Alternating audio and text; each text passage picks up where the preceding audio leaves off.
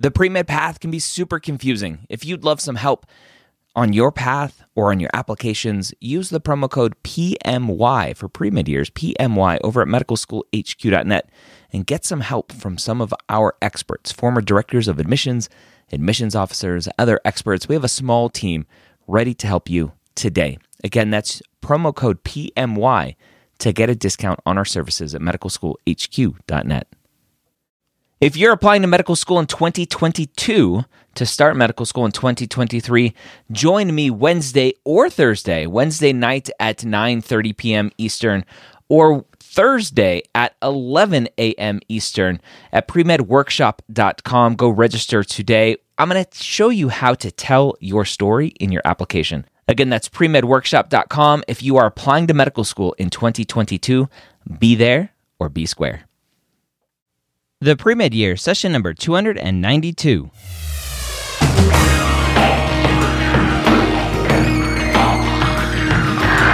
Hello and welcome to the three time Academy Award nominated podcast, The Pre Med Years, where we believe that collaboration, not competition, is key to your success. I'm your host, Dr. Ryan Gray, and in this podcast, we share with you stories, encouragement, and information that you need to know to help guide you on your path to becoming a physician.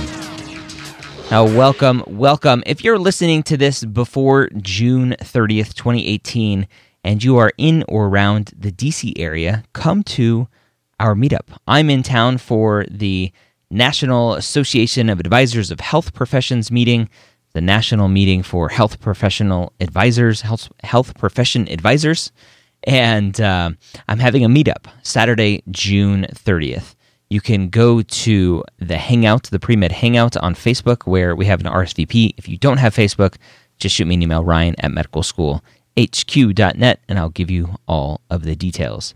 Now, last week we had Dr. Buck Parker on the podcast talking about being an IMG, struggling with his studying, going to the Caribbean, and learning how to fix it, and now offering his secret study hacks course which again you can sign up for at medicalschoolhq.net slash studyhacks and get a discount over there. Uh, I talk about it at the end of session 291 if you want some more details on that course. And this week we have another IMG, another Caribbean grad. We have Abad Yousuf, Dr. Abad Yousuf on, who is Dr. dot bad underscore MD. Dr. dot bad, B A D underscore MD on Instagram. Now, Abad went to a Caribbean medical school. He went to AUA after struggling in his undergrad. Say, very similar story to uh, Buck Parker from last week. And Abad thrived in that environment. Still struggled every now and then. Still picked himself uh, picked himself back up, and but he was class president and thrived in that way. Still struggled with classes. And as you will hear, he didn't match his first time out of the gate. And we talk about what that looked like and what he did in his time off and how he figured out how to match moving forward and what that was like and the questions that were asked about why he didn't match and what he did in that interim. So it's a great conversation, another good conversation. A lot of people think I am anti Caribbean when I tell students that you shouldn't go to Caribbean school. I am not anti Caribbean schools. I am anti anti the non transparency coming from Caribbean schools. They tell you a lot of things. They're, they're very similar to the military recruiters. They, they tell you what you want to hear, when in reality, it's probably a lot different, which is why I like bringing on Caribbean grads because they can talk about what it was like, what it like, what it was like to be on the island, what it was like to see all of their classmates or a lot of their classmates uh, drop out or quit or couldn't hang, whatever it was and they can talk about, like Abad did, struggling to match and what that was like and the stigma for international medical graduates. There are a lot of issues with going to a Caribbean school. Can you go to a Caribbean school and be a great physician?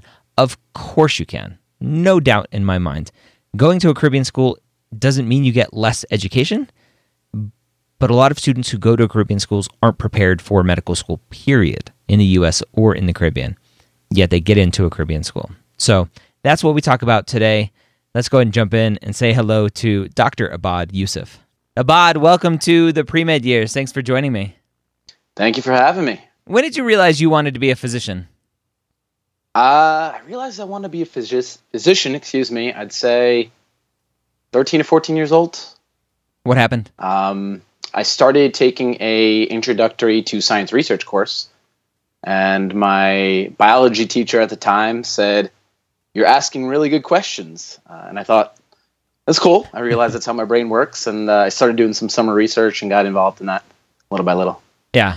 So, right, this is the typical the typical path of a uh, of a personal statement. I liked science. Well, why didn't you Yeah. go do science? Where where did the the human part of taking care of people come in to the story? So uh, the human element was was there for a while. Um, had a mom who got sick, that kind of thing. Uh, taking care of her, going in and out of the hospital with her, the doctor's office. Um, I realized that I wanted to be able to scale helping people to an extent. I love the science, and medicine is obviously the application of science to helping people. I do think there are other great ways, and those are parts of future goals and whatnot. What do you what do you mean by scale helping people? Um, as far as scale, so right now I'm, I'm going into my residency. Uh, obviously, intern year is going to be the load of your patients, they say, and then once you have your own practice and so on and so forth. My goal, or what I'm trying to find out, is how to see how to help more than one patient at a time, kind of thing. Yeah. Um, I think you know a physician's time, a nurse practitioner, a PA's time. That one-on-one is great, but how can we scale it and help millions and, and billions of people? There's a whole Yeah. world of people that we don't see in the U.S. Uh, in the third world countries, etc. So Well, I, I would go back to my initial question. Well, if you you liked science, right, being a researcher and doing science and curing tuberculosis, that would help Right, right. a ton of people. So, why did you go into medicine? Uh, I, I think medicine was the was the way for me to get there. I think the influence and the ability to work with patients and having that clinical background is, um, you know, is more applicable for the science that I like. Yeah. Uh, once once you get to a point of influence, at least for me, I think I want to skill that to hey, maybe a biotech kind of startup or a wellness startup or something like that. Yeah. Kids these days always thinking about the next thing. Like just just be a doctor, says the person who doesn't practice medicine anymore. well, you're doing the next thing. You're you're enjoying it, right? yeah yeah so you uh 13 14 years old you have this science epiphany and you're dealing with your mom who's sick and you're like oh this doctor thing's kind of cool when you went to undergrad were you pre-med 100% of the way never looked back Um, I was not. I kind of have a backwards way of thinking sometimes, was like, if I'm going to be learning all this stuff in med school, why do I have to take pre med now?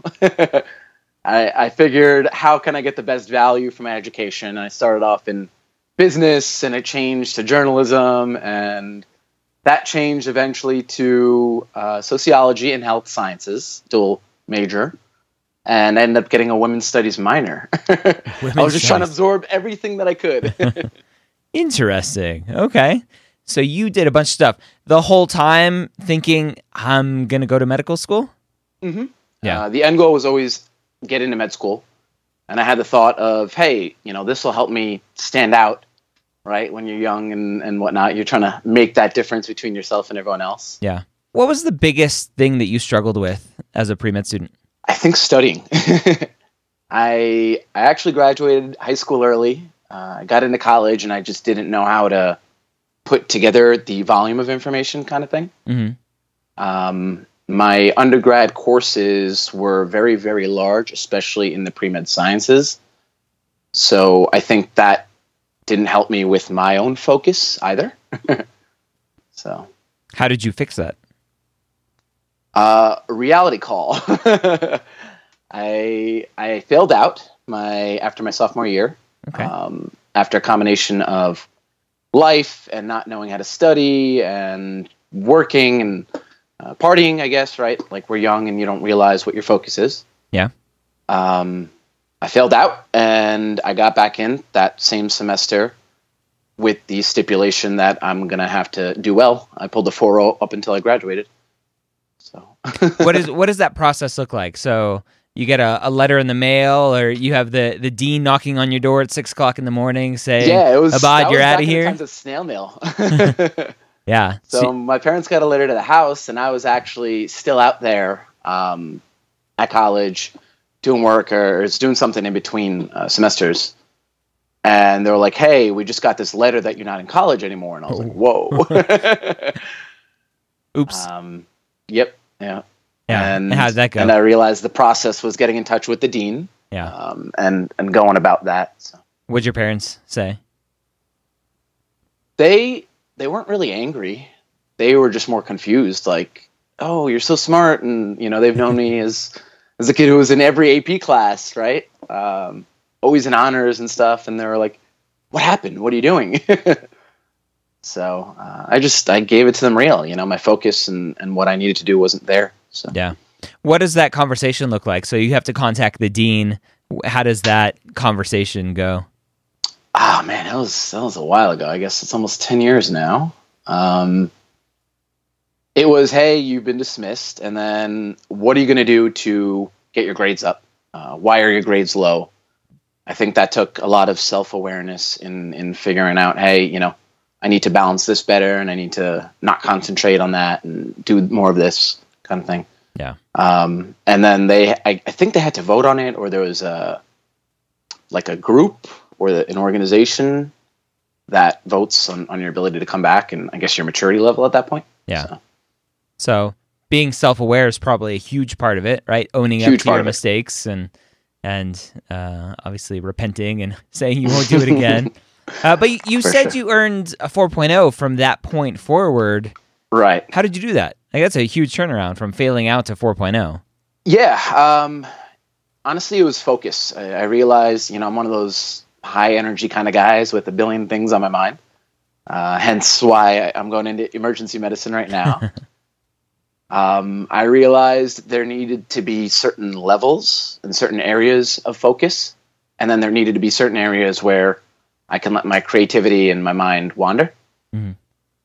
So um, that was DJing. You know, having having the ability to to do parties and still work and let my creative energy get put into that, but let my studious, focused uh, energy go into work. Obviously, so yeah. So you figured it out. So I think easy. so. uh, you finish out with a 4.0 overall. Applying to medical school, obviously, you still have to to show those initial grades, right? Uh, Right. You have to put that you had uh, as an academic discipline, right? That you were dismissed Mhm. from from college and overcoming that. How did applications go the first time you applied to medical school? I was a one time around kind of guy. Um, I didn't have a lot of guidance. Uh, I could have seeking it. You know, it's not to put blame on the world or anybody else. Mhm. Um, first physician in my family. Um, I kind of just looked at whatever I can look at. The internet wasn't what it is now. YouTube isn't what it is. You know, The pre med years wasn't there.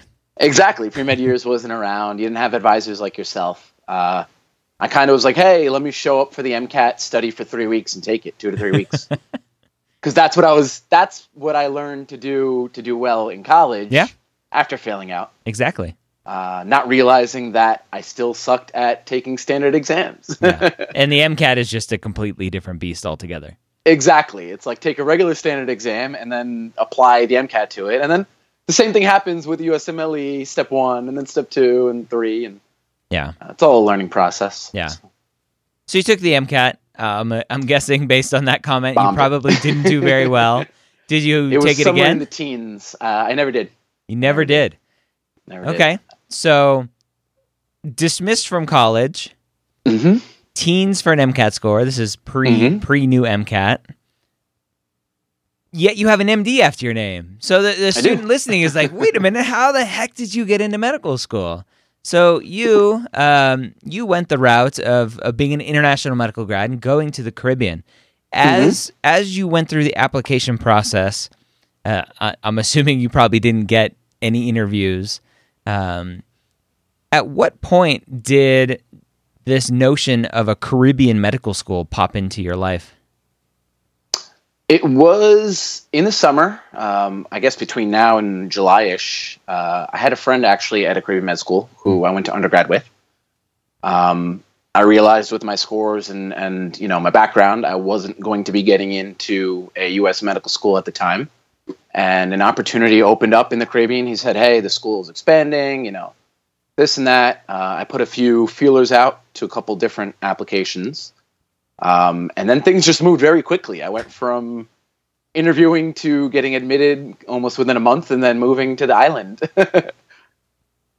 so, uh, you know, you, I, I, saw the opportunity and moved fast. do you think, I mean, looking back at your resume, mm-hmm.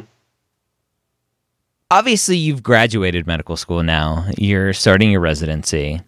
Mm-hmm but there are a lot of students in very similar situations who who don't get to that point. They they get accepted to a Caribbean medical school, but they they don't get to the point where you are, where you're starting your residency. Why do you think you were successful after proving initially for undergrad um, that you couldn't handle the coursework, figuring that out, but then in, in your words, you say you, you struggle mightily with um, standardized testing, MCAT included.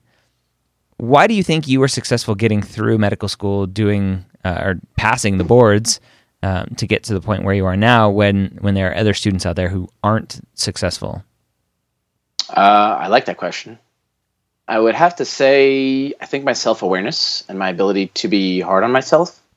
I think uh, I knew and know what my weaknesses are, and, and they're constantly changing. Sometimes your strengths are, are able to outplay those. Um, I learned, you know, failed a bunch of my block exams again in med school. I just I realized I didn't know how to study properly, but being in med school taught me how to do that. Uh, and every time I've had to level up, I taught myself something new um, to to bring up that weakness. So I think that self awareness and that determination and drive uh, to know, hey, this is where I want to get to, and this is where I currently am. How can I get there? Mm-hmm. Has helped me a lot. You what and and I talk about that all the time on the podcast called course correction, right? Mm-hmm. You you were in a certain spot, not where you wanted to be.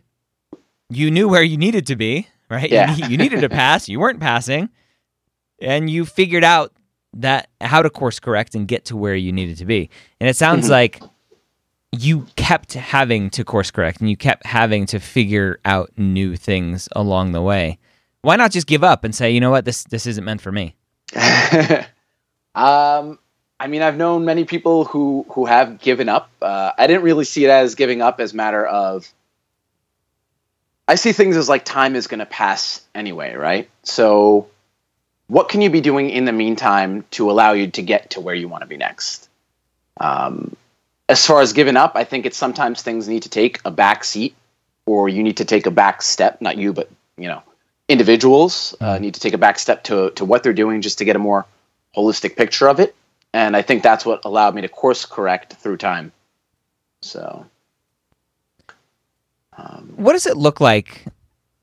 You get to the Caribbean, you you're there, you're surrounded by several hundred other students, a mm-hmm. lot of them coming from very similar backgrounds of not doing well in undergrad, not doing well on the MCAT. Right, they're, they're in the Caribbean for a reason.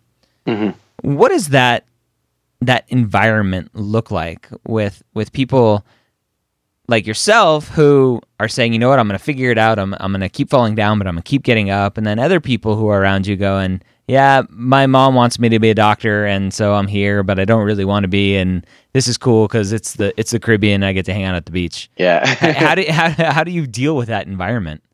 Uh, I think I think having you know my own goal and my own aspirations uh, helped a lot with that. But like you said, getting down to an environment where there is, I think, a little bit more diversity, um, whether it's ethnic or religion or, you know, a lot of people had careers before uh, wanting to go into medicine.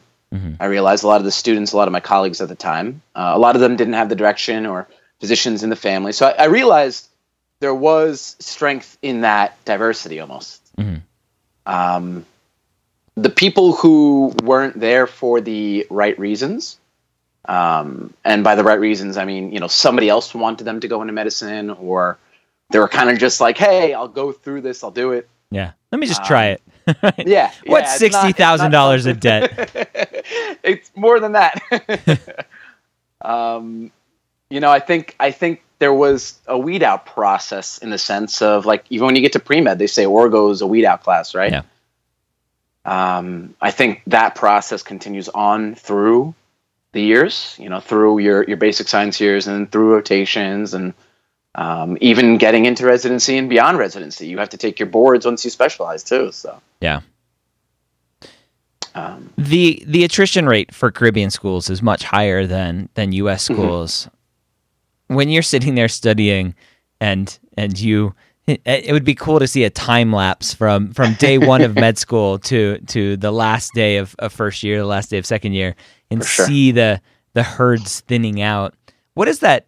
What does that do to to your psyche? Did, did you sit around with other students going, "Oh man, we we lost Johnny last week. I don't know who we're gonna lose Yeah. this week." I think, um, I mean, there's two ways you can take that, right? You can see it and realize, hey, this isn't for everyone. Um, you know, maybe not, maybe everyone's not cut out for this. Not, not to say that they're weaker, but maybe they just have something else out there for them. Um, and you can see it as like, this is survival, which, which is commonplace in, in U.S. medical schools and DO schools as well is, is the level of, of, uh, academic excellence and the people, you know, how hard people are studying. Um, I mean, my, my U.S. friends and, and my counterparts, I realized there was a similar, like, it's almost like a freak out when you get there. Like, whoa. So I use that to, to drive me, you know, having that self awareness and like, hey, everyone isn't going to get to this. Uh, I was my class president, so I did see that uh, the attrition, you know, wasn't yeah, the attrition was, was was high, I guess, right? Yeah. Uh, part of what I was working on with my dean and and administration was how can we reduce this? So it's not like they take students in and not care.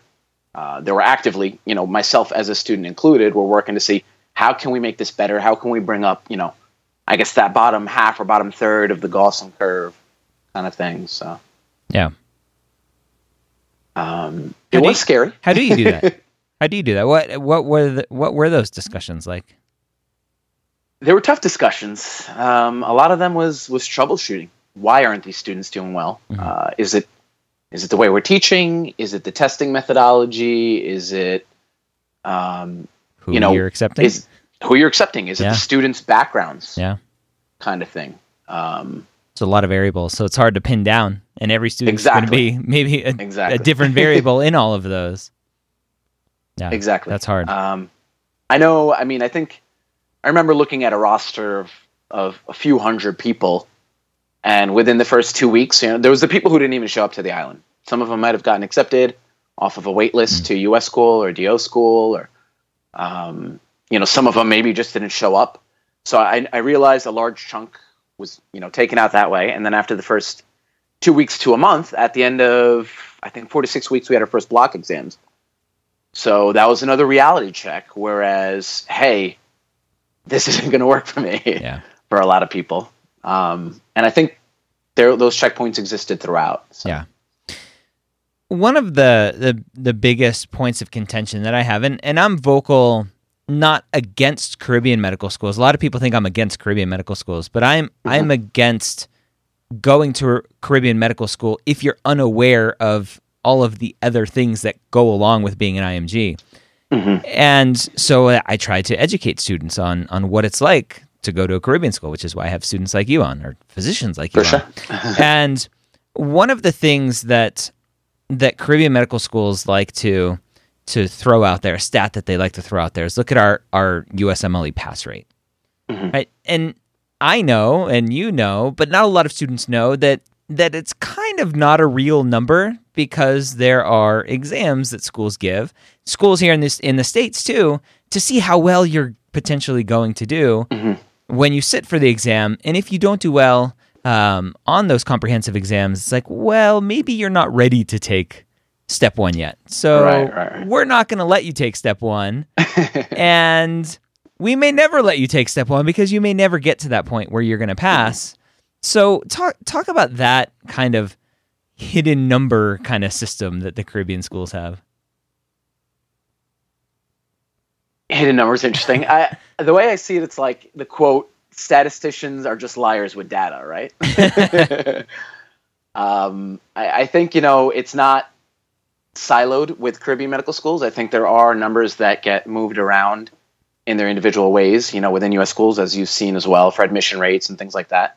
Well, even in, the, in the um, pre med world, they do it. Pre med mm-hmm. offices will say, look, we have 100% acceptance rates for our students. But like, well, you didn't work with 20% of the students because they didn't right. have a high enough GPA or an MCAT score. So you wouldn't help them, so they wouldn't count against you. Exactly. Um, I think with the comprehensive, you know, kind of exams, so with us, we had to take and pass comprehensives before we were allowed to sit for step exams. Um, but I don't think it was a way to to weed you out. I think it was more not not to weed out, but a way to say, hey, you're going to pass and do well on a step. You know, having known the hardships and kind of the stigma that exists for IMGs and Caribbean grads. Mm-hmm. Um, a student who barely passed a step coming from the Caribbean or as an FMG, a true FMG, non citizen, even a citizen, it's going to have a much harder time than somebody who's doing well on that exam. And and a lot of it has to do with are you able to do well enough to secure this residency? Yeah. Yeah, so. for for IMGs the the bar is so much higher for step oh, yeah. one, step two. Um, um, okay, for sure. And, and, I saw that on interviews, and it was it was I did I did fairly well, uh, 90th percentile above. Mm-hmm. Um, and you know, I, I was interviewing with some students who had failed step one once, step two a second time, kind of thing. Uh, not to think that anybody's better than than anyone else. Yeah. It's just a matter of the the stigma and that level of wow, like you know, I, know people with 250s who were who were super like very personable, uh, great charisma, great interviewers. Only had a handful of interviews in their specialties. Yeah, uh, and that's and that's just the nature of the beast. yeah, for now. So you didn't match the first time you applied. What was that mm-hmm. process mm-hmm. like for you? The process was applying through ERAS, going through the match. Um, not getting a match was was tough.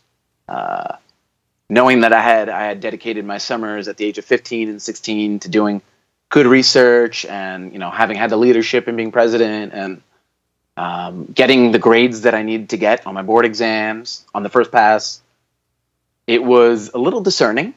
Uh, but I think it gave me, you know, a different perspective of the overall process. Mm-hmm.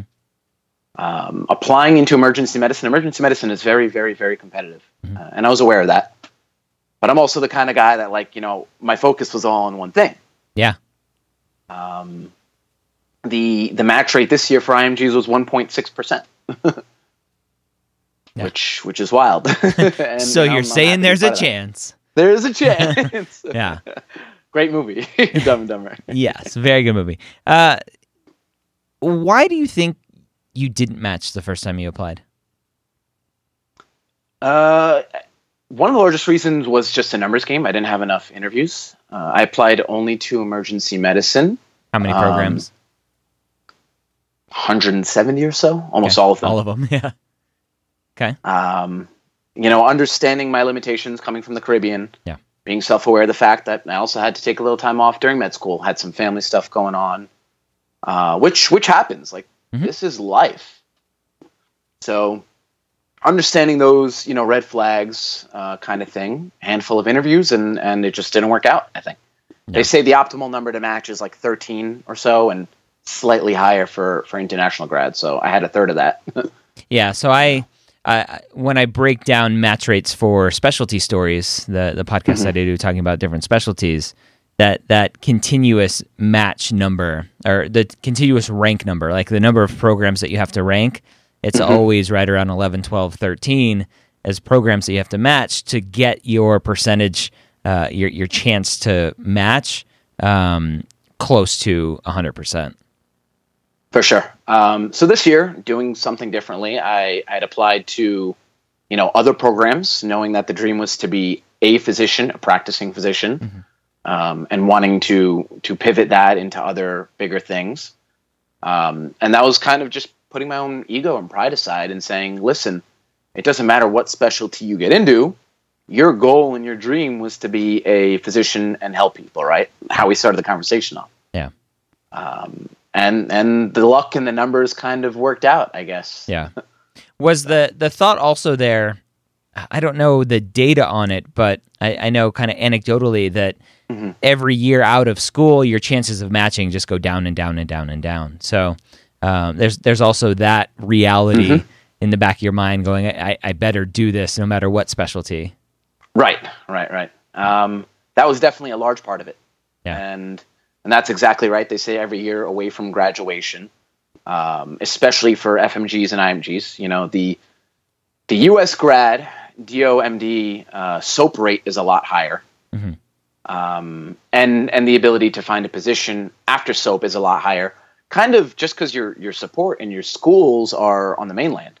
Yeah. Um, we have our offices, you know, New York City, and, and I know some of the other schools in Florida, things like that. But our our hospital systems are set up where you have different contracts and you rotate through different hospitals, kind of thing. I guess.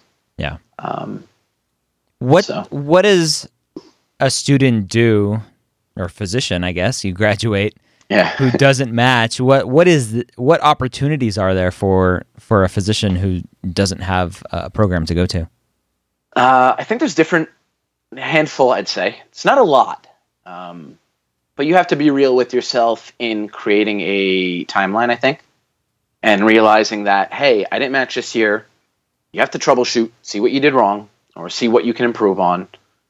Uh, I'm going to be applying the next year and the next year and the next year after that, kind of thing. Mm-hmm. Uh, you know, if that's if that's still the goal. Otherwise, there's you know investment bankers, investment banks who love to have MDs on board. Um, even without the business background, the, the value of having a, a medical doctorate is, is massive, I think. Uh, there's also a lot of educational companies out there, right? Kaplan and Picmonic and um, all these guys where they need MDs to help create content and teach CS courses and things like that. So that helps to pass the time or or even make that your full time career. Um, mm-hmm. I was I guess, lucky to have fallen into a position with Picmonic, um, one of their medical scholars. Um, having not matched, I was looking for jobs with pharma and uh, I guess in the business end and research. Uh, a research opportunity did open up. I did take that opportunity, but it's also, I mean, you need money to live and bills and all your loans go into repayment and, and all the stuff they don't tell you is like, wow, this is this is reality, right? So yeah. Uh, you figure out what you need to do to get a monetary employment, and then you get that research employment, and you kind of go at it from every angle. Yeah, because you're as a as as a physician, you graduate, your loans, the the banks are calling, right? Uncle Sam is calling, saying, "Give us our money back." As a resident, you can enter forbearance, and mm-hmm. which isn't really advised. Uh, if you aren't in a program, can you do that, or do you have to start paying back? You have to start paying it back. Yeah. Um, it also depends on the loans. So um, the a handful of Caribbean schools do have federal uh, loan accreditation. Mm-hmm. Uh, mine is one of them. So I did have uh, I did have some leeway with those loans that were private, but the schools have to be around for at least ten years to get that U.S. federal loan process in place. Mm-hmm. Um, so my first few semesters were private, and those are the ones that went into repayment. Um, the loan companies and the banks do work with you, so you know it's not the massive hit that you'd be paying, uh, but it is it is doable. Yeah. Uh, residency, like you said, there is deferment and forbearance and and all that other stuff because you're technically graduate medical education. Yeah. So, what was it like the process of reapplying for the next match, going on those interviews and having those conversations? Be like, uh, what have you been up to? Like, why didn't you get in? What's what's going on in your life? For sure. Um, pretty much every interview asked that.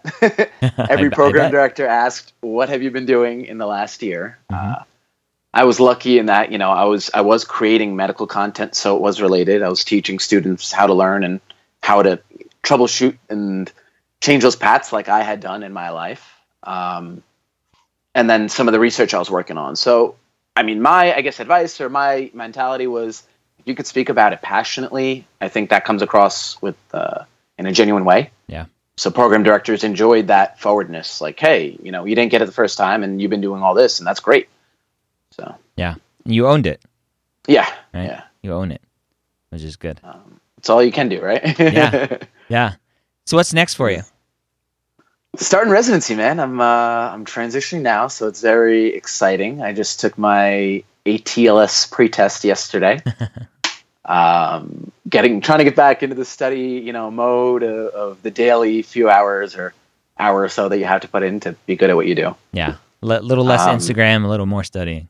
Yeah, yeah less Insta, less social, um, or plan it right. Work it around your your weddings and birthdays and all that stuff that yeah. you got to do.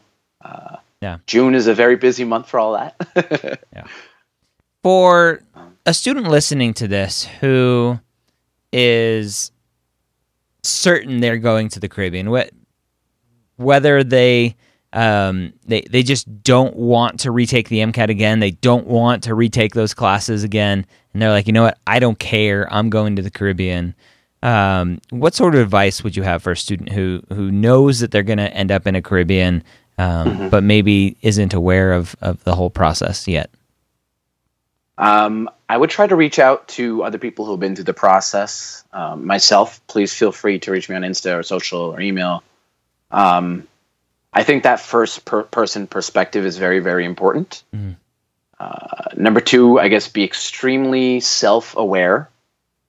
Uh, and number three, know that your your timeline may not work out the first time around for what you want it to. Uh, whether you have to take a gap year for research or, or get publications or um, you don't get the first residency you want on that first try kind of thing just know that you know keep doing what you have to be doing for yourself. Uh, it's it's not bad on the other side yeah. when you finally get there. Yeah. It's harder and you'll learn a lot more about yourself through the process so. yeah. Is it really fun going to a school in caribbean with the beach right oh yeah. I i say uh you know, it tends to be a little easier to get in. It's harder to stay in. Yeah. Um, I lived on the beach, ten feet away from me, but that was also my study break. Like, go out to the balcony and, and look at the ocean and the sand, and people would kill for that. yeah. Uh, Oprah had a house on an island, like just short off the coast from me. Nice. Um, I made sure to, you know, study hard. I did my work during the week, uh, so that Friday, Saturday night come around, I can go enjoy it. I made sure to keep that through the process, kind of thing, just to keep my sanity and, and whatnot. Go boating with some friends on the island and, mm-hmm. and things like that. So, what about for the um, student who who doesn't know anything about the Caribbean, uh, but is applying to medical school in the states? Wants to do some sort of like super competitive residency, is not getting in and the postcards start coming in from the Caribbean school saying, "Hey, like we have school starting in January, you can come." Uh, yeah. Uh, would you advise that student to like hold off and wait and and course correct as we were talking about earlier before going down that path? I would say it depends on the individual. Uh, I think that course correction and that timeline really, really matters. I had this conversation with with the girl the other day who I'm trying to coach and mentor. Um, I think that course correction, people do get very competitive residencies. You know, uh, mm-hmm. we we had a, a, neurosurgery match at Brown, and you know we've had orthosurgery at Mayo Clinic, things like that. I'm actually into emergency medicine myself, along with you know a handful of other people. So it is possible. Mm-hmm. Uh, but I see it as a chance. You're you're getting a chance to fulfill your dream. Um, my my ninth grade biology teacher, he he said it to me. You get into everything what you put into anything, uh, and I think that applies with anywhere. So if you're going to go into the Caribbean with the mindset of, oh hey, I'm going to party on the beach every day, you know, you need some serious self reflection compared to this is still medical school and I still need to work very very hard, if not ten times harder um, and you have to be prepared for that. So that preparation, I think, is huge. That self awareness. So, all right, there you have it again, Dr. Abad Yousuf, AUA graduate, not matching his first time around, getting his match this time around in emergency medicine, which he is starting shortly in New York. So he's excited to start his residency and go through that process. I'm excited to continue to follow his journey on Instagram. Again, he's at dr period bad underscore md, Dr. Bad MD. Go check him out on Instagram. Say hello. Let him know that you heard him on the podcast and that you appreciate his openness, his authenticity on his journey. That's what we try to do here on the podcast is share amazing stories, amazing journeys with you so that you understand that number one, you're not alone. You understand that you can do this. When you see somebody doing it who has struggled like you, it gives you that much more motivation. And I love getting emails from you guys every week sharing how you struggled and yet you succeeded because you heard somebody else succeed on the podcast. Hope you have a great week. I'll see you next time here on the Pre Med Years.